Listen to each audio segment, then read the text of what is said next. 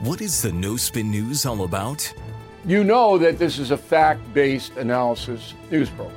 You know that. We avoid speculation. We don't do conspiracies here. We don't do party politics here. We're not nonpartisan. That's wrong. Not that. Okay, we are advocates for a stronger America and a more just society. We don't believe in communism. We don't believe in socialism. We don't believe in nihilism. We don't believe in the progressive woke culture. We think it is un American. We don't support that. So you should know what we are, and it would then crystallize what we do. Listen to the No Spin News. Subscribe to Bill O'Reilly's podcast feed wherever podcasts are available. I'm Mike Slater from the podcast Politics by Faith. This is a crazy time in our country. It's stressful, a lot of anxiety, and it's going to get worse.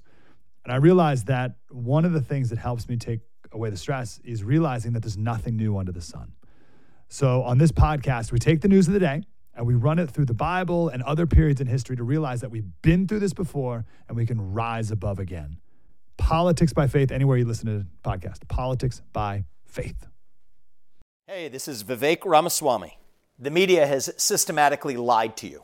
The Hunter Biden laptop story, the origin of COVID 19, the Trump Russia collusion hoax, or how your money's being spent in Ukraine. Enough already with the lies. No more lies, hard truths only. That's what the Truth Podcast is all about.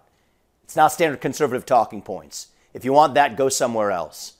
But if you want the hard truth delivered to you in a way that challenges you and will challenge me intellectually, you're not going to find anything like this on the internet. Subscribe to the Truth Podcast today on Apple, Spotify, or wherever you get your podcasts. Up next, Rob Smith is problematic, part of the Gingrich 360 network. I'm Rob Smith, and Black Lives Matter is problematic.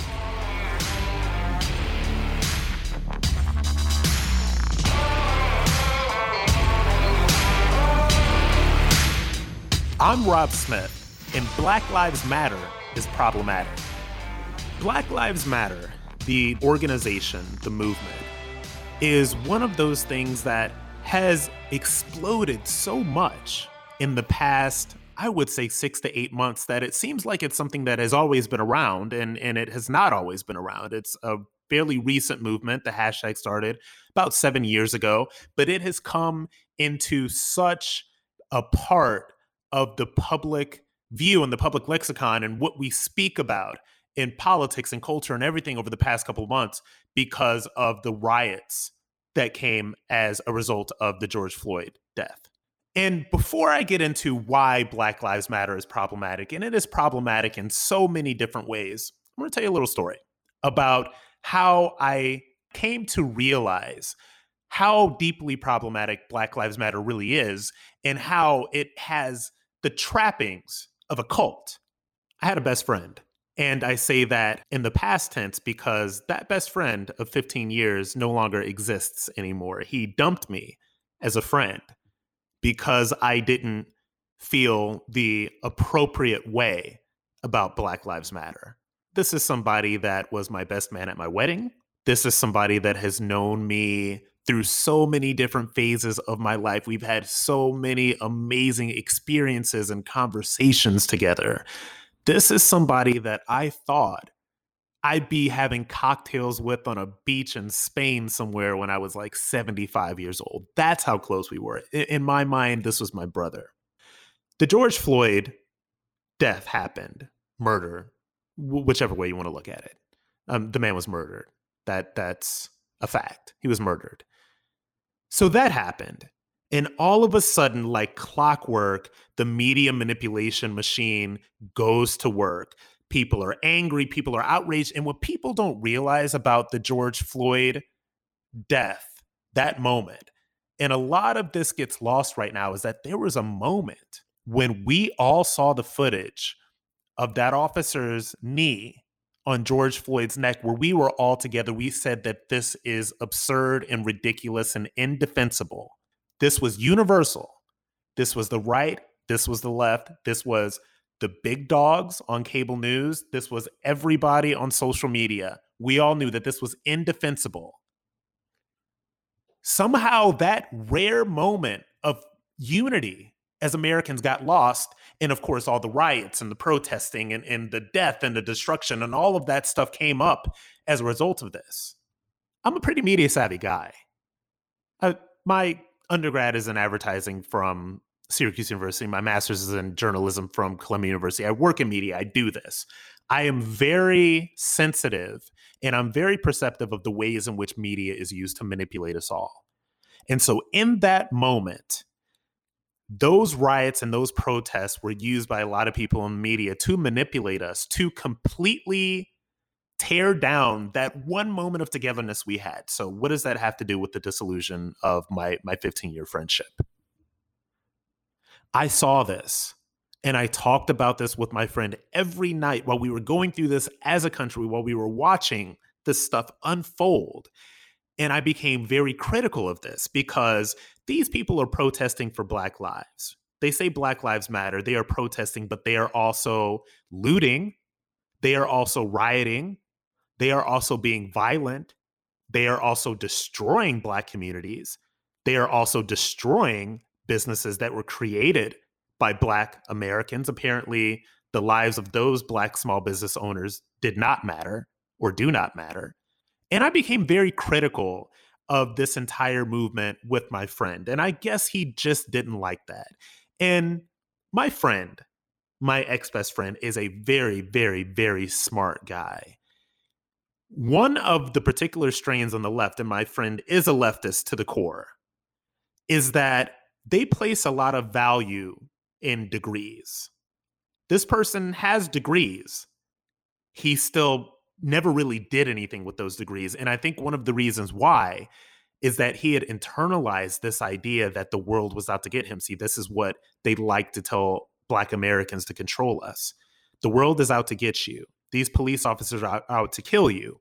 People, racist white people, in their terms, this is what they want to say racist white people are there to destroy any opportunity for success you could ever have in life. So you may as well not even try. He had internalized these things because there is no reason that somebody this smart could have been at a point in his life where he had accomplished next to nothing.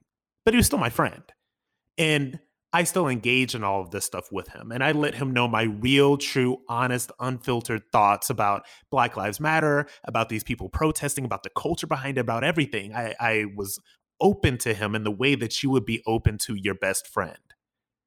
Apparently, to him, I was being too open about my criticism to Black Lives Matter because, in his mind, this movement or this organization started to define the entire way that he saw the world as a Black person.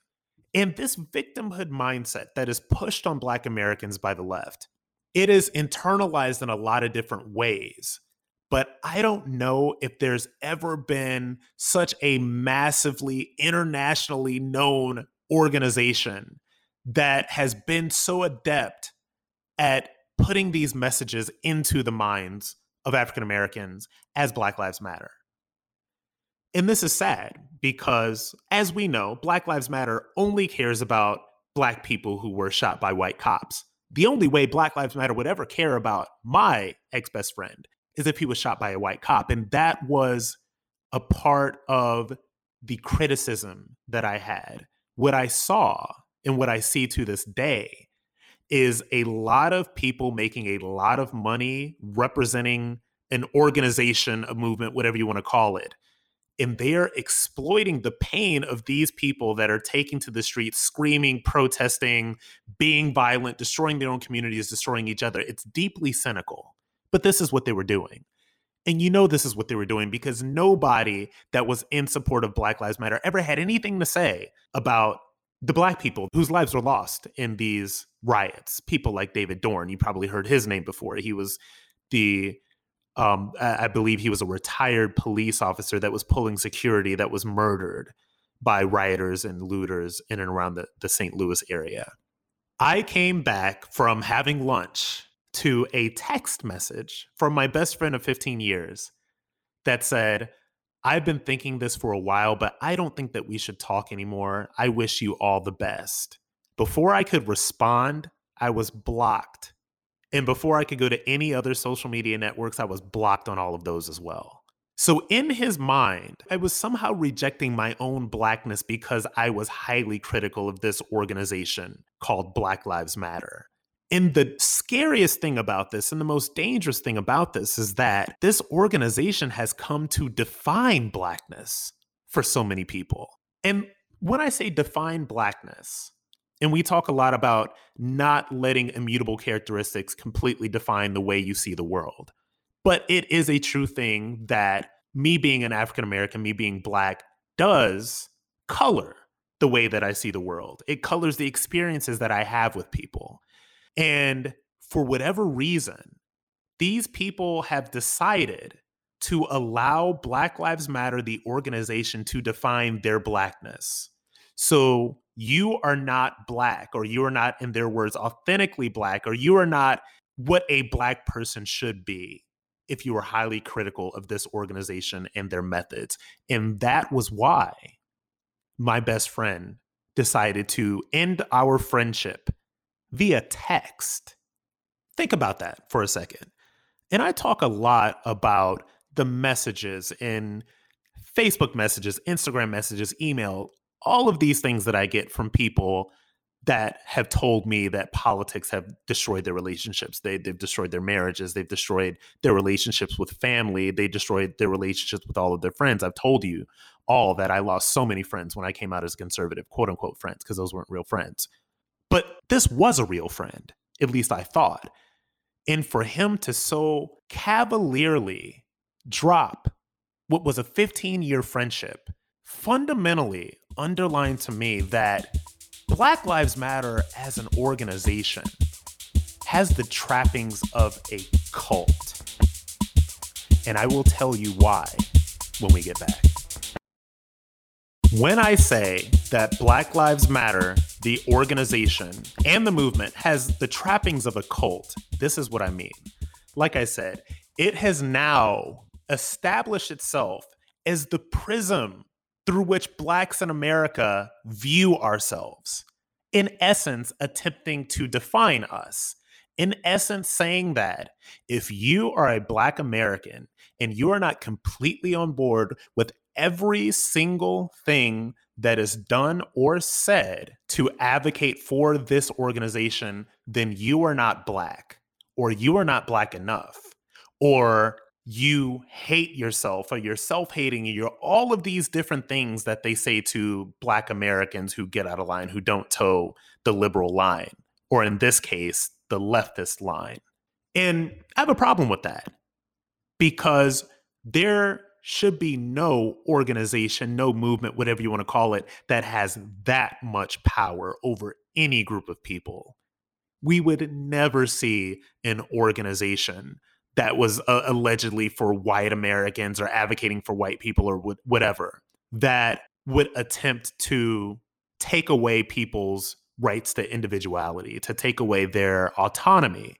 And that is what Black Lives Matter is doing. That is why it has become so culty. We've gotten to the point where athletes are questioned for not kneeling during the national anthem. Let me say that again athletes are questioned because they did not kneel for the national anthem. They are questioned because they decided to stand up for the national anthem. And we have the black liberal race hustlers on the left who have now decided that they're going to be running PR for Black Lives Matter, the organization. And so they have anointed themselves and they have placed themselves as judge, jury, and executioner to get the blacks in line who aren't on board with the agenda. Look at what they did to Terry Crews they drug him all around the internet for saying that he didn't necessarily agree with everything that BLM, the organization, said. This is cult stuff. This is culty. It's not right. And to this point, Black Lives Matter only seems to care about black people killed by white police officers. Just like I talk about my friend. Like I said, Black Lives Matter would not care about him unless he was killed by a white police officer. In my hometown, Akron, Ohio, there was a young lady named Nakia Crawford that was shot and killed. It was an awful story. Awful story. At the very beginning of this, there was a white man that was a quote unquote person of interest. And this story spread all around the internet. Even LeBron James, who was also from Akron, Ohio, he tweeted about it. He said, Justice for Nakia Crawford. It turned out that that white man that was a person of interest that was photographed was trying to help Nakia Crawford. Nakia Crawford was killed by three black teenagers. And when that news came out, that three black teenagers were the persons of interest in her horrific death, all of that stuff went away. There were no hashtags. There were no multimillionaire celebrities talking about justice for Nakia Crawford. She was just another black person that was lost to violence at the hands of other black people. Black Lives Matter doesn't care about the Nakia Crawfords of the world. They only care about black people killed by white police officers because that helps them further what I think is a very divisive agenda right now. They certainly don't care about the small business owners whose stores and restaurants and everything like that were destroyed by rioters and, and looters. They don't care about them. I went to Minneapolis, Minnesota, just a couple of weeks after the riots had subsided. I did a GoFundMe campaign. We raised $125,000 to help benefit the small businesses in Minneapolis. I'm going to go deliver that sometime within the next month or so. But I saw the destruction that these riots wrought. I saw a bombed out, burned down AutoZone I saw a target that was completely destroyed. I saw an entire strip that looked like it looked like it looked like I was in Iraq. I and I have been to Iraq. I have been to war. I felt like I was in a war zone. And I talked with a young lady from the neighborhood, black girl, and she said this is so sad because this strip was just now starting to become a place where people go. Everybody was here she told me. She said black people were here white people were here. It was a community area. It was just something nice to have in the neighborhood. Everybody has that little downtown place with the shops and the restaurants and the targets and and all that stuff. It's a nice thing to have. But all that stuff is gone and that street will never look the same and black lives matter doesn't care about that in their minds this is just property and it can be replaced but they don't care about this destruction because it helps to achieve their political goals. And that's what's so destructive about all this. And then you think about the political agenda that's behind Black Lives Matter because this is the new race hustle. This is a race hustle that the Al Sharptons of the world couldn't have even dreamed of. Al Sharpton could not have dreamed of a better race hustle than this. This organization has built a war chest of well over a billion dollars at this point. I think it was Bank of America decided that they were gonna they donated one billion dollars to the Black Lives Matter organization, and McDonald's is donating, and all of these. I mean, we're talking in the billions here, and it's so cynical because their modus operandi is that they are going to cynically exploit black pain to benefit the organization.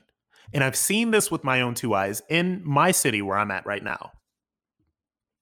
The Black Lives Matter protests are still going on. They're getting smaller and whiter every single day, which is weird, but but they're still happening. And there was one protest that happened. They were marching up, you know, down the down the street where everybody's eating outside and, and just, you know, enjoying everything. And they just got into very confrontational screaming matches with with people and there was this this black girl and i can't forget the image this girl was so distraught and so troubled. She was screaming at people. And then afterwards when that situation had gotten broken up i just watched her go to a corner and she's screaming and sobbing. And i'm looking at this and i am thinking that this girl's whatever pain that she's feeling is valid. And i'm not discounting that. I I'm not discounting that at all, but it is being exploited by an organization and movement that really doesn't care about her. And that was what really struck me about how cynical this is. And like I said, this is this is race hustling, guys. Whenever you see an actor or an actress or a media personality or Don Lemon whenever you see any of these people that are basically running cover for Black Lives Matter and they're trying to explain this is what Black Lives Matter all about. This is a part of this is just a new race hustle. And the the most destructive thing about it is is not only that this is trying to define African Americans and to a lot of people it is defining them, but also it is completely ignoring so many different things. Not only is it ignoring those small business owners that I told you about, not only is it ignoring so many different things, not even to mention abortion, not even to, to mention the millions of black babies that are that are lost every year due to abortion, that are killed every year because the left has succeeded in presenting the idea and branding the idea of abortion as self-care to black women. And that's probably a conversation for somebody other than me to really go in depth with. But also, it's ignoring the violence that we see every single day not only in chicago. Talking about violence in chicago is almost it's almost stereotypical at this point because we all see it and it's all awful and nobody knows what to do about it. But the black lives matter organization completely ignores that violence in chicago. They completely ignore all of the violence that is going on in the inner cities all across the country and why do they do it? So, and, I, and I'm going to tell you why. This is what I believe. This is why a lot of the black race hustlers on the left ignore all of this stuff because it doesn't fit their agenda. Because the easiest thing in the world, let me tell you guys, I'd make 20 times what I make right now if I was just out there saying that every problem that black people have in the world is because of white racism. And every problem that we have right now is directly linked to slavery and that white people who challenge me need to check their privilege and shut up. Oh, I, I'd be making 20 times what I'm making right now. I'd be, I don't know, on red carpets in Hollywood. I don't know, probably be in a Beyonce video. But there's this idea that you can't air out our dirty laundry in front of company. Because if we say it, then some white people may hear it. And if those white people hear it, then they're going to use that stuff to discredit us. And my news to anybody that would say that is that these white people are already seeing it every single day with their own two eyes. So why can we not say this as black people? Why can we not talk about the Nakia Crawfords of the world that are lost to violence at the hands of people who look like her? Why can't we talk about the violence in Chicago? Why can't we talk about these cultural issues? One of the main problems with Black Lives Matter is that they do not air out that dirty laundry. And the organization continues to exist in this realm that every single problem that Black people have in society is based on white racism. And that the only lives that are important to them are the Black lives that were lost due to a white police officer killing them. But even after all of this stuff, even after all of these problems that I have with Black Lives Matter, and they are so many that we could, I mean, this could be a 10 part series.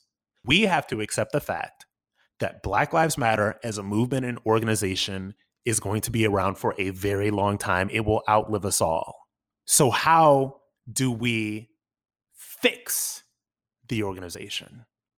How do we push them to make choices that are beneficial to Black Americans? How do we influence Black Lives Matter to actually help Black Americans? I'll tell you how after the break.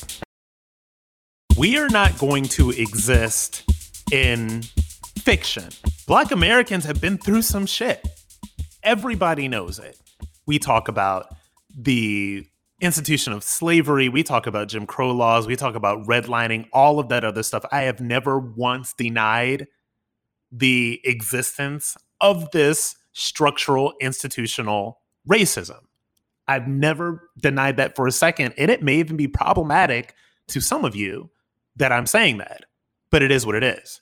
The question is now you have this organization, Black Lives Matter, that has somehow, in a very small amount of time managed to become massively powerful and to almost define black people in such a way to where they are told, we are told, that we are not really black if we criticize it. So Black Lives Matter is not going anywhere. You're not going to destroy it, it'll outlive us all. So, what can we do to forcefully critique the organization so that at some point they can actually start doing some good for Black America. I have a couple ideas. If Black Lives Matter wants to truly empower Black people, first of all, they have to start having those kitchen table conversations. We have to start speaking about these issues and airing this dirty laundry out in front of company. We have to as Black Americans. There's no other way around it because you know what? Pretending that the legacy of racism and slavery and all of that stuff was the, the number one issue, that's where we got to this point right now, where we have people killing each other in the inner, inner cities, where we have the Nakia Crawfords of the world having their lives tragically cut short.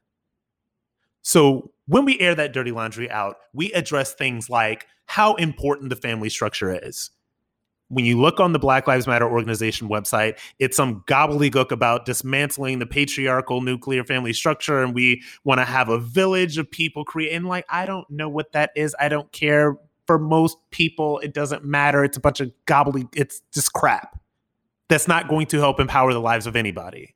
Maybe if they get some commune somewhere and they can put all that stuff in motion, like maybe that'll help. But as of right now, people need real solutions they don't need some PhD in African American studies, you know, uh, word soup about how everybody needs to be communal. We need to dis- dismantle the patriarchal structure and the nuclear family that is created. Doesn't matter. Doesn't help anybody.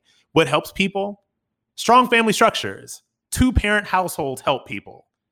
By every conceivable metric, people that were raised in two parent households in which the father and mother are married and are together outperform people who are not raised in structures like that. That is the truth. That is reality. And we have known this for decades. Larry Elder has probably been talking about this since before I was born. So, in order for Black Lives Matter to make any real positive difference in the lives of African Americans, it's not going to be through pretending that that structure is somehow wrong and that the two parent family structure needs to be torn down to create something new that they don't even know what it is yet. So it would address that in a way that was valid and relevant to the lives that people are living right now. You guys all know, everybody knows that there is a culture problem in Black America. Everybody knows it, but nobody wants to talk about it. So talk about it. Have the conversation, have the kitchen table talk. Engage some Black conservatives engage people that are willing to take the hits and have those conversations and figure out how we can use that to build. Second, if you're going to talk about systemic issues in policing, which we're all aware exist, this is to the point where it's not even a left or right conversation right now. It is just a thing that we all know is there. So, how do you fix it? And you fix that by having specific policy goals that you want to achieve. And by the way, defund the police is not a specific policy goal. That would actually hurt Black Americans far more than it would help us. Look at Minneapolis. We just talked a lot about Minneapolis. We talked about the riots and all that stuff. And this idea that you're going to defund the police somebody brought this up to the Minneapolis City Council president, and people were basically saying, hey, if we defund the police, it's going to make this community less safe. It's going to make it more dangerous. And this is what happens because when there are less police in communities that are primarily African American and primarily lower income, we all know the crime rate goes up. It has you have seen it time and time and time and time again. But when you bring this up to the Minneapolis City Council president, she says that this I this fear of dismantling police, quote, comes from a place of privilege. You see, when you're worried about the lives of actual black Americans, you're coming from a place of privilege. So the conversation about dismantling the police or defunding the police, it's not a real conversation. In fact, I am of the belief that if you have more black cops, it's going to be better for the neighborhood. I think that it is important that neighborhoods be policed by people who look like them, especially when in the case of Seattle. So 70% of Seattle's police force is white. These are the people that Black Lives Matter is going to tell you they are white supremacists, they're racist, they're hunting down black Americans, whatever. But yet, when you defund the police in the Seattle example, this is according to the Seattle PD, Now, they are talking about cutting Seattle's police department budget by 50%. Seattle Chief of Police Carmen Best, black woman, said that the department's newest, most broadly diverse officers on patrol will be the first employees they are forced to terminate under the proposed budget cuts. That means 43% less black officers, 65% less Hispanic Latino officers, 90% less mixed race officers. And this is coming from Seattle because they've done the numbers. So if Black Lives Matter wants to have a real conversation with systemic issues in policing with specific policy goals, it doesn't start with this whole defund the police movement. It doesn't make any sense. It is unserious, which again leads me to the cynicism, which is why I criticize Black Lives Matter so much because it's an unserious idea. They know it's an unserious idea. And so it's cynical that they're going to push that idea to these communities, which, by the way, are going to be more at risk with less police officers. And lastly, finally, if you really want to empower Black Americans, why do none of these organizations and the race hustlers on the left why do none of these people ever talk about entrepreneurship? They never talk about building. They say they talk about capitalism as if it's a dirty word, as if black Americans do not benefit from capitalism. As if we don't have more black millionaires in America than at any time ever in American history. As if one of the richest people on the planet isn't a black woman, Oprah Winfrey. So these conversations about entrepreneurship and about building in that way never happen because the movement is so thick with leftism, and leftists don't like capitalism. They are socialists, okay? But the best way to empower Black Americans, and any American, by the way, is via capitalism, is via teaching people entrepreneurship, teaching people how to build businesses. And I mean, that's what some of the, the people were trying to do before the Black Lives Matter rioters destroyed their businesses and destroyed their property. But I do not believe that you can have any movement that is truly about empowering Black Americans where entrepreneurship is not a part of the conversation. Like I said, Black Lives Matter is problematic. It will continue to be problematic. And it will probably be problematic until the end of time because, like I said, Black Lives Matter, the organization, will outlive us all. And maybe it's problematic to you that instead of sitting here and bashing BLM for 45 minutes, although I did I did do it for a good 25 minutes. I counted, it was fun.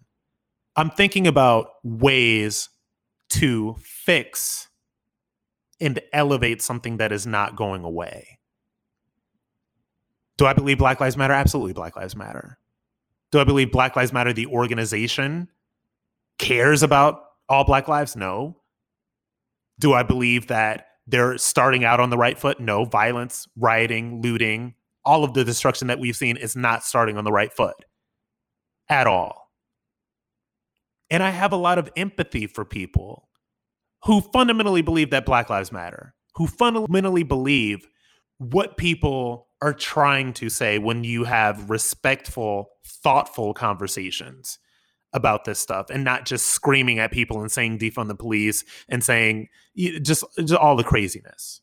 So the only way to make black lives truly matter and to truly empower black Americans in a way that Black Lives Matter the organization has not done at all is to start talking about these real things, these things like family structures, things like specific policy goals for issues in policing, things like entrepreneurship and building.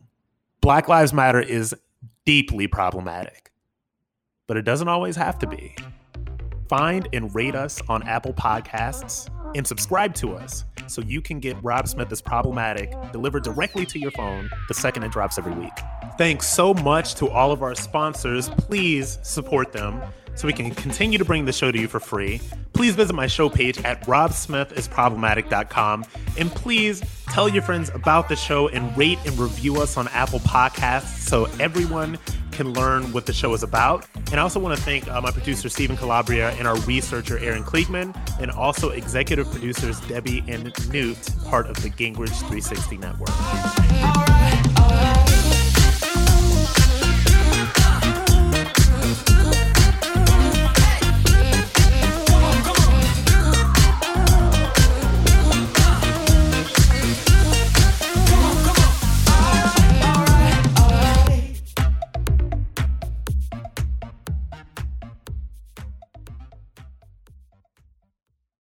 Part of the Gingrich 360 Network.